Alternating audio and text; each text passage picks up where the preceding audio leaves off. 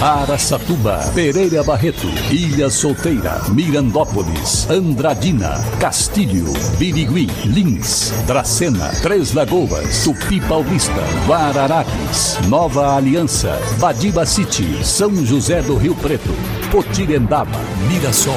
Azevedo Auditoria Soluções Empresariais apresenta SRC Notícia. A informação para mais de 3 milhões e meio de ouvintes. Apresentação Marcelo Rocha. Após a filiação do presidente Jair Bolsonaro ao Partido Liberal, o PL, partidos do chamado Centrão que integram a base do presidente aumentaram de tamanho durante a janela partidária, não só na Câmara Federal, mas também nas assembleias legislativas dos estados. Depois do PL, o republicano foi o partido com maior crescimento proporcional, passando de 50 para 77 deputados estaduais, 54% de aumento. Os dois partidos que mais cresceram formam a base do presidente Jair Bolsonaro, que, aliás, mostra pela primeira vez a habilidade dele em formar as maiores bancadas para poder governar com mais tranquilidade. Fato esse que deve ser comprovado nas eleições desse ano. SRC Notícia. Notícia. Ainda falando sobre o presidente, manifestantes e apoiadores de Jair Bolsonaro estão organizando um ato que ocorrerá na Avenida dos Araçás, em Araçatuba, no próximo domingo, dia 1 de maio, feriado do Dia do Trabalhador. O objetivo da manifestação é demonstrar apoio à decisão do presidente de perdoar as penas impostas pelo Supremo Tribunal Federal ao deputado federal Daniel Silveira gente independente das opiniões e tentativas de, da oposição e de tentar mudar a Constituição brasileira, o induto é uma prerrogativa do presidente. Independente dele estar certo ou errado, só ele pode conceder. Será que o pessoal reclamou quando Lula deu indulto ao terrorista e assassino italiano Battisti? Ou quando Dilma deu indulto ao corrupto Zé Dirceu? Gostando ou não, é uma prerrogativa do presidente em exercício. E ponto final. Voltando a falar do evento em apoio a Bolsonaro, que vai ocorrer no domingo, dia 1 de maio, às 10 da manhã, em frente da Avan.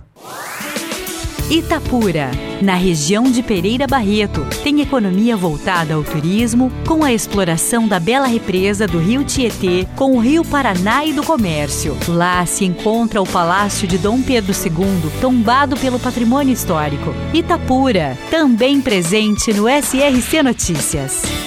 E agora Tupi Paulista, é notícia, repórter Eduardo Costa. A Secretaria Municipal da Saúde de Tupi Paulista informa que no próximo sábado, dia 30 de abril, será realizado o dia D da campanha de vacinação contra a gripe.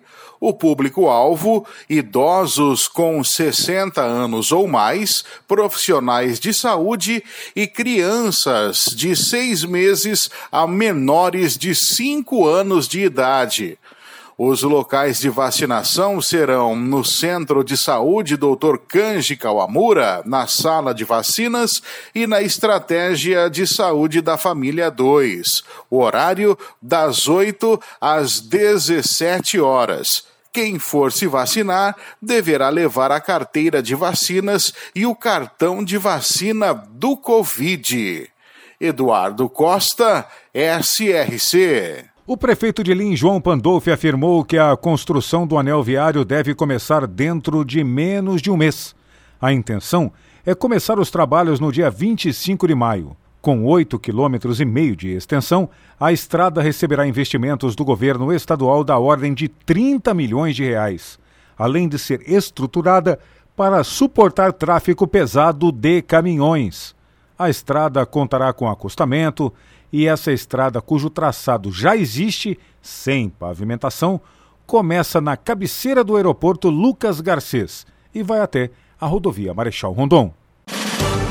Para empresas inteligentes, Azevedo Contabilidade e Soluções Empresariais. Serviços de contabilidade e auditoria com profissionais com experiência nas áreas de gestão empresarial. Rua Bandeirantes 1438, fone 18 31 17 4500. Escritórios em Araçatuba, Bauru e São Paulo. Acesse azevedo.cnt.br. Azevedo Contabilidade e Soluções Empresariais. Há 28 anos oferecendo serviço de qualidade. Nosso compromisso é com o seu sucesso. O PAT, Posto de Atendimento ao Trabalhador de Mirassol, atualizou as oportunidades de emprego para esta semana, com 78 vagas ofertadas. Há vagas para repositor em supermercado, assistente, motorista, entre outras. Os interessados podem enviar o currículo em anexo no e-mail pat@mirassol.sp.gov.br ou entregar pessoalmente o currículo no Pátio Mirassol, dentro da prefeitura, no centro da cidade.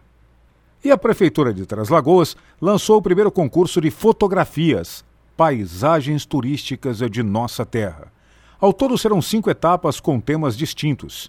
De acordo com os organizadores, o principal objetivo da competição é a valorização dos potenciais turísticos e também paisagísticos de Três Lagoas, fortalecendo assim a identidade e o sentimento de amor pela cidade sul-mato-grossense.